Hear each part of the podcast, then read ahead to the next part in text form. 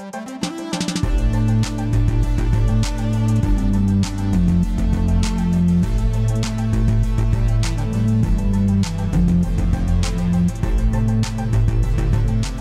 morning. Welcome to another bonus podcast.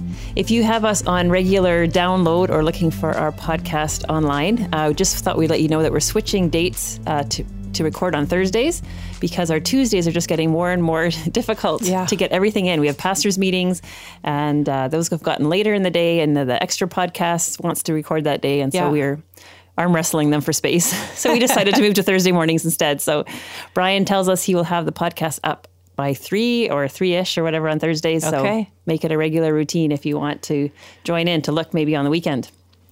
Uh, I am Crystal. I'm here with Thalia this morning. Mm-hmm. Good morning. Just the two of us. As we're switching to this new time, we have to give people, our guests, time to adjust to it too. So we yes. are both free this morning. So we thought we would record um, so yeah, we're we, sitting here with our coffees. I've got my Tim Hortons. You've got something. Yeah, oh, we're no, cozy, no cozy in this little room. Yeah, and wanting to talk about uh, the Luke 15 sermon that we heard this last week on the prodigal son.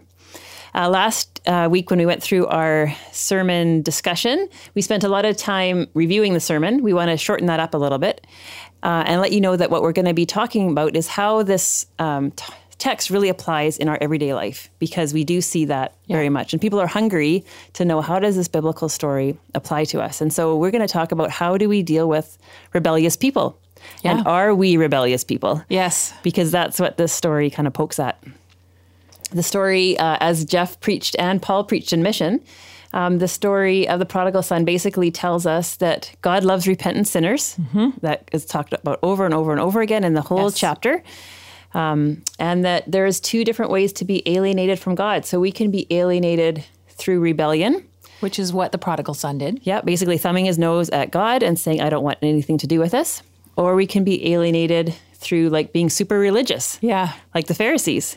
And like the older brother. The older brother in the story, mm-hmm. but the Pharisees is who Jesus was talking to in this yes. parable, trying to poke them and say, like, you're standing on the outside of my rejoicing with repentant sinners because you think you're so great. Yeah. And you think you don't need salvation. Yeah. And you think that if you do a certain amount of good things, that God's going to do a certain amount of bad or good things in return. Yes. And so they have a whole religious system that they're using to kind of alienate themselves from God. Yes. And totally if God true. doesn't act in the way they think he should, they get mad. Mm-hmm. And that can be us too. We think that if we do a certain amount of good things, God owes us other good things. And I know. I know. Yeah. I've been there. yep. And I think that's a lot of what culture tells us. If you read books like The Secret or things like that, it says basically do enough good into the universe and the universe will give good back to you. And what happens when that doesn't happen? I know. How do we respond to God? And that's what the older brother is doing in this parable. He's he's responding to a father who he expected to act differently. So that's kind of the summary of the prodigal son chapter, Luke 15. If you want to read through it yourself before listening to this podcast, feel free, but we're not going to read through it at this point. Within that context of this big point that God loves repentant sinners and that there's two different ways to be alienated from God, we thought we would look at the three main characters in this parable and try and figure out how do their stories um, reflect what we know about God and about ourselves, and what can we learn then um, about how we should deal with people in our lives or ourselves uh, in terms of our rebellious hearts. Yeah, because often people think that the Bible is irrelevant for yeah. today, but it actually really applies to Lower Mainland 2017. Yeah. So this is really important that we look at this story and then we look at this in light of how it affects us as well. Yeah. So we want to first look at the father, and then we want to look at the prodigal in the story, and then the older brother in the story. So the father in the story, who does the father represent and what do we learn yeah. from him? He represents God. Yeah. And God the Father, he loves us. But uh, sometimes he will allow us to go our own way. If we are insistent on pursuing our own direction, our own sin, he lets us do that. And we see that in Romans 1. Yeah talks about the fact that we, if we continually push away from God in Romans 1, then he turned them over to their own lusts and their yeah. own desires. Mm-hmm. And so that is a something we need to be aware of that God, as a loving father, will sometimes allow us to pursue a path that's not in line with him. Yeah. Hopefully, for the purpose of us realizing that life without God is pointless and is not going to lead to any kind of satisfaction. Yeah. So he allows us sometimes to hit rock bottom, like the prodigal does here. Yeah. And when we do and return to Him, there's grace and love and rejoicing, Yeah. like Yeah, the father in the story. What we see about the Father too is he's watching and waiting for his son to return. Yeah.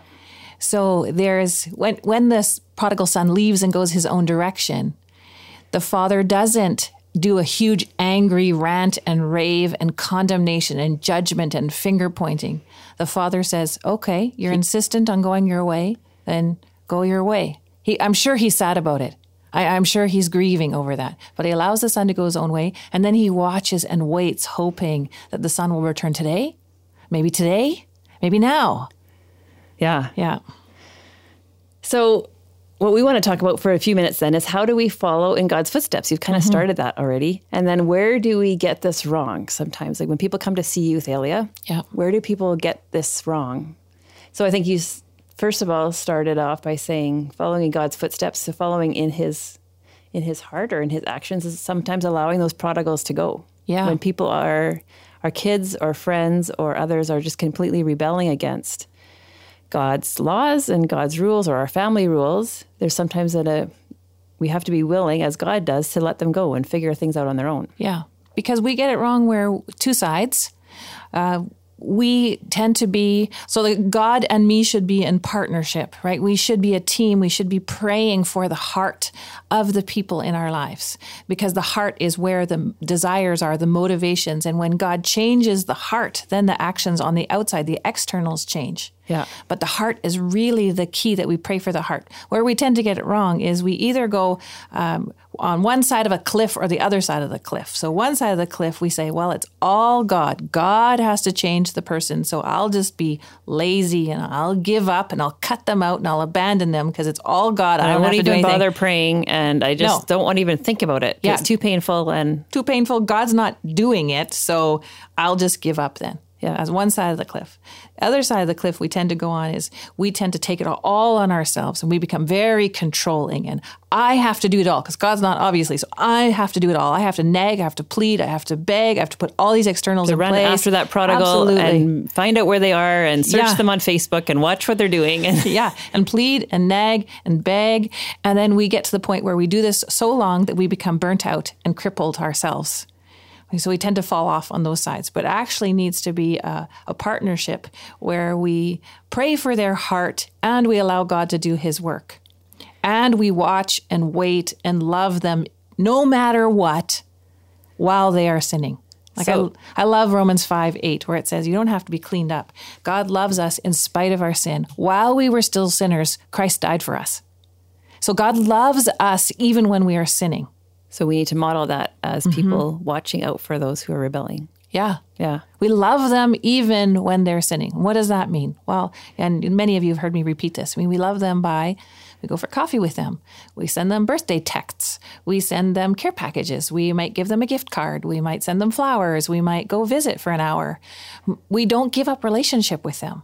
But we don't necessarily nag and plead and pound them over the head every time we see them. Yeah. Because we're not won back into the kingdom with arguments and anger. That's not how we're won. We're won back to God with kindness and love and compassion. Yeah, it's our yeah, it's our um, natural um, instinct or inclination just to not to want to be back in relationship with somebody who we know is going to give us a lecture. Yeah. right. And I know even for me, Yeah. like my resistance to going to the dentist Yeah. is because I know they're going to nag me about not flossing, and I'm just like, I don't want to sit there and have them nag me about not flossing. Yeah. and so I'm not going to go to the dentist. Yeah. and that's a stupid reason, but it shows. Inside me, that I just don't want to be nagged about something. Yeah. I want somebody to just say, "Oh, it's good that you're here. You're actually Yeah. taking care of your teeth and you're but our instinct we feel like somehow we're going to have the right words to say or whatever that's going to make somebody change Yeah.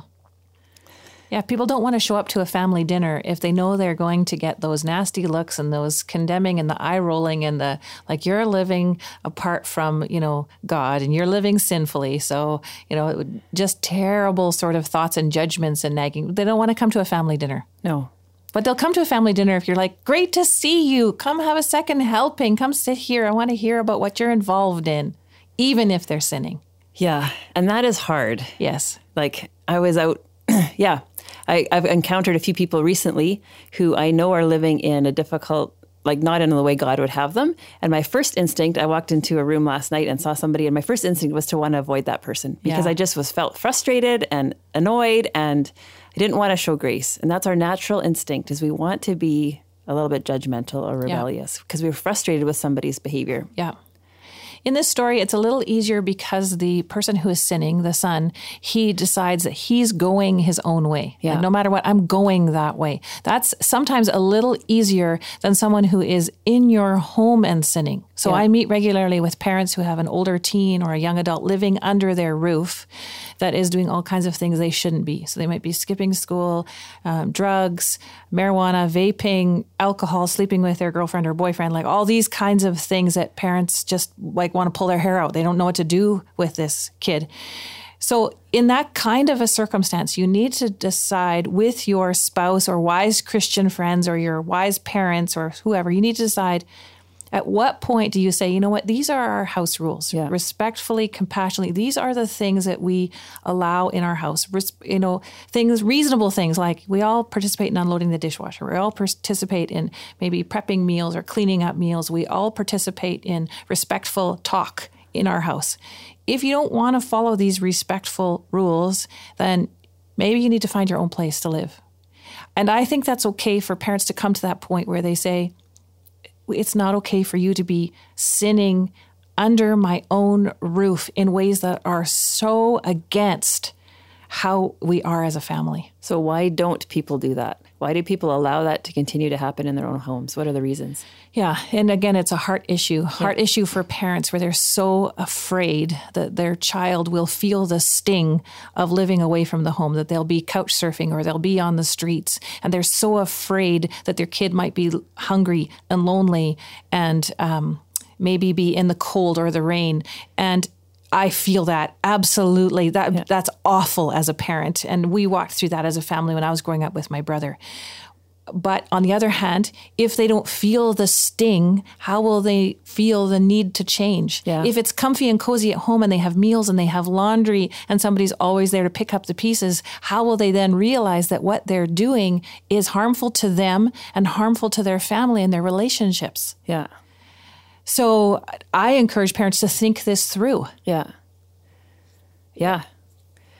We have um, uh, some people in our life, in my family's life, they uh, have uh, an adult son who, our whole growing up, he's now in his 50s, but our whole growing up, he didn't do anything. So he stayed at home and was just simply lazy. Like he never cut the grass, never helped out his family. He did nothing. He didn't have a job. His parents totally cared for him. Even when his dad passed away, the parent, the mom now cared for her son completely and totally. And this now 50 year old man has lived at home the whole time and has never done anything. Wow. And I think that is not okay. The Yeah. son is now sort of crippled in the fact that he has spent so many years in this habit of not doing anything for himself or for his mom, his widowed mom, that how, how is he going to turn around? That's going to Yeah. be such a lot of work. Whereas if we start that when they're in their older teens, saying, actually, we all have to pitch in here. Actually, we all have to do these things. And if you want to go your own direction, you're going to have to go your own direction outside of our walls. But when I say that, I know that is incredibly painful. Yeah. And it's scary. Yeah, walk that. Yeah. Yeah. Yeah. I think another reason people don't want to go that direction is because they're scared of what other people will think or say. Yeah. They want kind of the externals to be all covered up. So if we Yes. can make sure if we can make sure people don't actually see what my son's doing or daughter's doing, if we Yes. can't don't actually admit to it, then people will still think that we're a good, intact whole family. Yeah. And so they don't want to admit it. They don't want to talk about it with friends and have people pray for them. But that's crippling as well. Yeah, that is a huge issue when we are silent in the church, in our church community, about the muck that's actually happening. Yeah. Because we want our kids to look so good and our family to look to, so good to others, but that's an external thing. Yeah. We actually need to care about their heart, where they're at with God, more than the externals.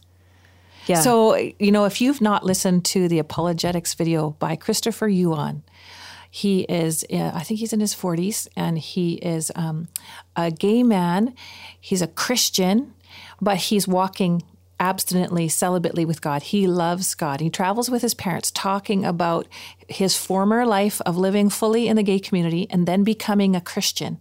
And he talks about how his mom prayed for his heart, and his mom prayed for his heart more importantly than his career, his education, or the external, external things he was involved in to win him over to Christ. That was her main goal. You've got to listen to that apologetics video. You can email me, ts at northview.org, and ask how to do that. Or you can read the book uh, from a far country. What is that? What I haven't read it. Okay. sure. Anyway, he spoke. You can email me about the book too. It's incredible about this prodigal. Yeah. So why is it crippling if we're silent in the church? What Because- does it do to the community? Yeah, the people around us can't support us in prayer. They can't encourage us. They can't keep us going one foot in front of the other. Yeah. It, it's uh, and we also need to be. We shouldn't share it with everybody. So just so you know that we need to be wise in who we share our stuff with. Yeah. Because it is our it is painful stuff, and we need to be treated well with that.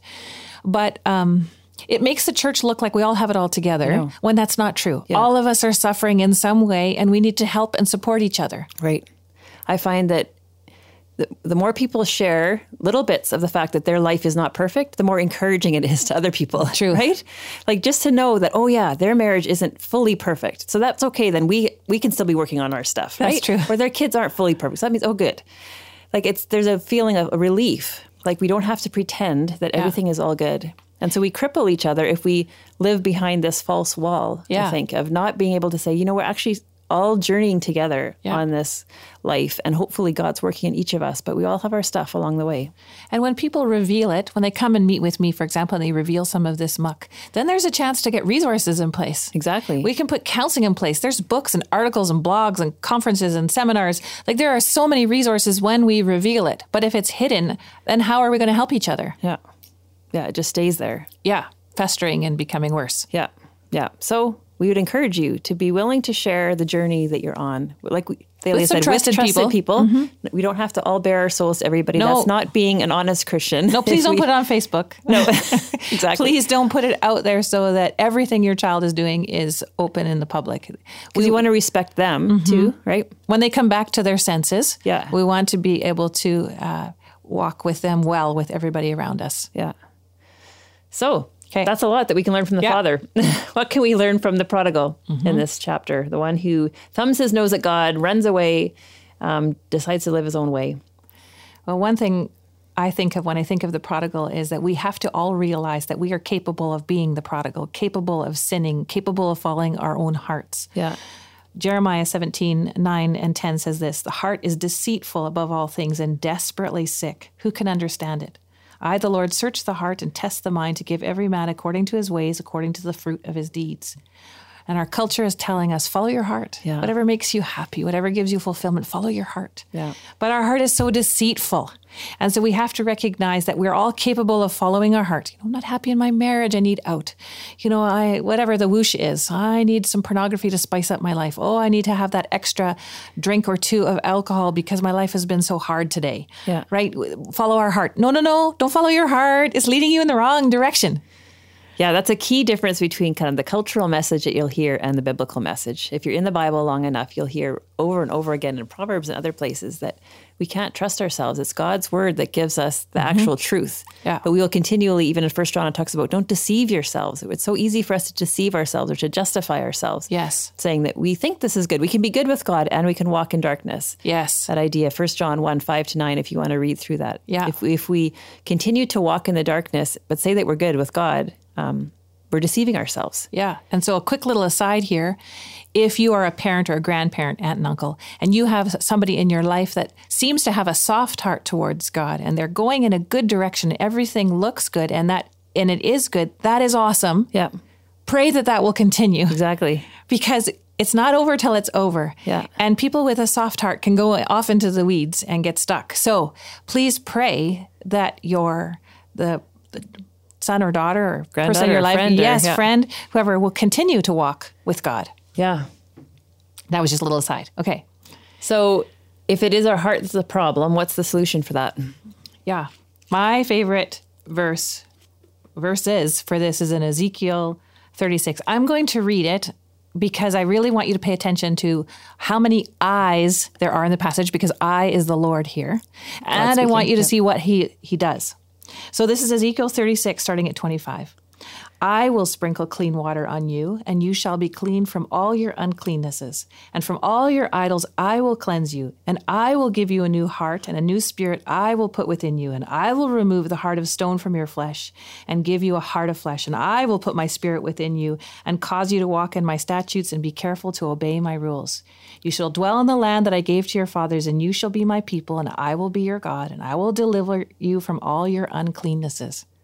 That's an amazing passage. Yeah. That it's God's job to change the heart. He Yeah. does it. No amount of my pleading and begging and nagging will change someone. I can't control them. You can pray. Absolutely. Yeah. pray that God will do his work, Yeah. that through the power of the Holy Spirit, he will convict them. He will change their heart of stone, which is that sinful prodigal who wants to leave, into a heart of flesh.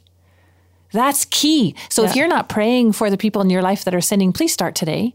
Two minutes as you drive, as you're doing your dishes, as you're, you know, whatever, pray for their heart to be changed by God into a heart of flesh. Yeah. And try to focus your attention on the heart rather Yes. than on the all the external behaviors. Mm-hmm. Because you can try and nip off every single external behavior that they're doing that you don't like.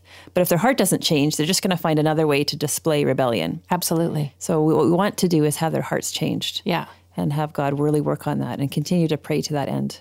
Yeah, because otherwise you're just going to have somebody who's a moral sinner. Yeah. Like just moral on the outside, like a Pharisee, perfectly good, seems like in every direction, but their heart is cold towards God. Yeah. That's not what we want. No, that's this, the other way to be alienated from Yeah. God, like we said at the beginning, to be Yeah. overly religious and Yes. think that you're entitled to things. And think that you look so good and you're so righteous, and so you should have a place in heaven because you're just so amazing. yeah, and God but your owes you. heart is yeah, yeah, cold.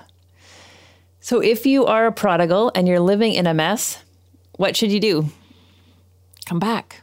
Come back. You can confess your sins, 1 John 1 9. If you confess your sins, he's faithful and just to forgive us our sins and cleanse us from all unrighteousness. I love that word all. I say that so often. Three little letters, all unrighteousness. He cleanses us. And then once we confess, then we also need to repent. We need to confess our sin and then walk differently. Yeah. But we are welcome back. Come back to church. Yeah. There are so many people I say, come back to church, come back into relationship. I know it takes courage because you've been a mess Yeah. and you've been behaving badly. Yeah. But come back. Yeah. So where do people get that wrong? Sometimes people want to kind of they want to keep a distance, and so they keep re- telling themselves, "Oh, I'm too bad. Mm-hmm. Yeah. God won't receive me back." They kind of spin Yeah. in it, right? My And family kinda won't welcome me Yeah. back. My yeah, church won't welcome me back. So they stay in this kind of attitude of self pity or alienating yourself rather than repenting and, and returning. Yeah, and often they'll find a different church community, and Yeah, that's that could be that's, okay. That can be okay, but it's just kind of covering up the fact that sometimes when we have been sinning badly and behaving badly, we actually need to go back and reconcile and say, "I was a mess. I was wrong. I've changed. God has changed me. Can I come back?" And it's like, "Yes, please." That that's so encouraging for us when we see people that do that. Yeah. It's always a welcoming Mm-hmm. to hear that. Yeah. So when we see the prodigal come back here, um, we see someone who's truly repentant. Yeah. So I think that's something, that's important for us to talk about a little bit too, because sometimes we can get confused as to what true repentance, true confession looks like Yeah. compared to false repentance or just trying to cover things up. So how would you differentiate between t- true repentance and false repentance? Yeah, and we work through this, you and I, with a lot of women here at church because it's very easy to just say, I'm sorry. Yeah. But it doesn't mean the person is actually sorry. Sometimes it just means they're sorry they're caught and Yeah. they're having to suffer the consequences. And they want to kind of get back in relationship, but they don't actually want to do anything about it. Yeah. So somebody who is truly sorry, we will see that walk out not only for a day, not only for a week, not only for a month, but we'll see that going forward. We'll see that their heart change, their attitude change, their mind change, their thoughts change. We will see them in their behavior change and consistently change. And when they mess up again, they say, I'm sorry. And they change their ways. Yeah. So they might go to counseling, they might be involved in a program. You can see a softness, you can say, you'll just see a total change all the way through walking forward. Yeah. So it's like really practical things like being willing to admit that this was fully your fault, right? Yeah. Like not continuing. So sometimes you say, I'm sorry, but you did this to me, or I'm sorry, but, Yeah. right? And they don't want to take full responsibility for their Yeah. actions. They still want to put some of the blame on somebody else. Yeah, they'll say, What do you need me to do?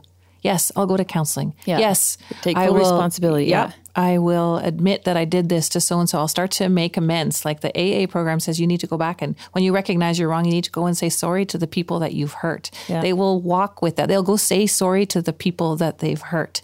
They will try to make um, repairs to what they've done. Yeah. And they won't demand anything else in return. Like No. you see the prodigal here, willing to just completely lay himself at the mercy of that father, not expecting that the father had to do anything in return. So a truly repentant person is just coming there to repent, not expecting you or not having a checklist of things that you have to do if they do come to repent. Absolutely. Yeah.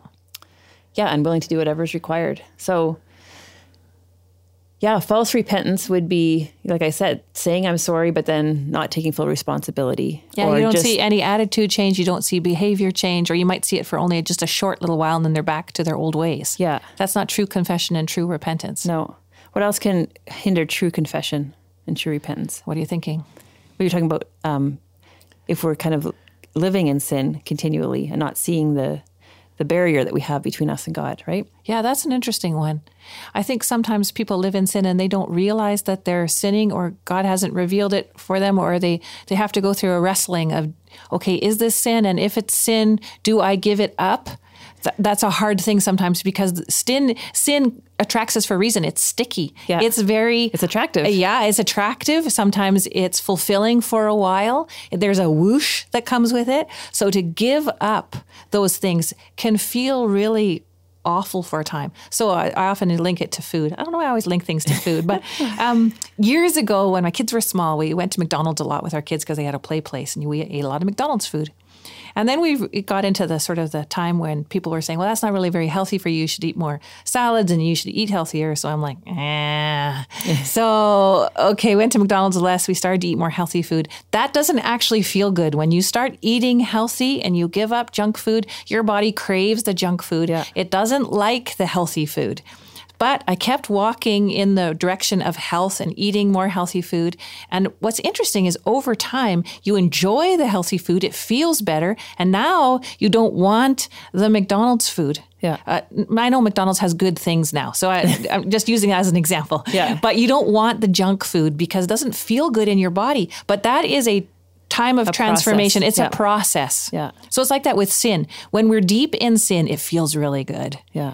And when you start to disengage yourself with sin, with confession and repentance, it doesn't feel very good. No.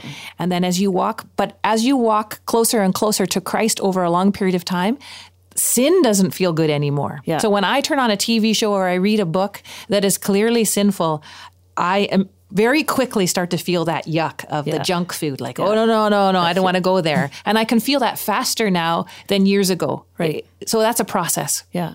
so I'd say continue to walk with Christ. You'll feel better eventually. Yeah. But Not- expect not that it will, might be, yeah, it'll be messy at first. Yeah. Yeah. It doesn't feel good at first. No. But it is worthwhile. Absolutely. Because, yeah, like we said, God's word reveals what is actually true about our situation, Yeah. not the way we feel in our hearts. And not only worthwhile now, but worthwhile eternally. Yeah. And worthwhile for the people that are following us, that are watching our lives, the Yeah. legacy we leave behind. Yeah.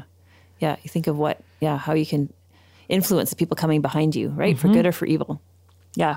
Okay, we have a few minutes left. What can we learn from the older brother in the story?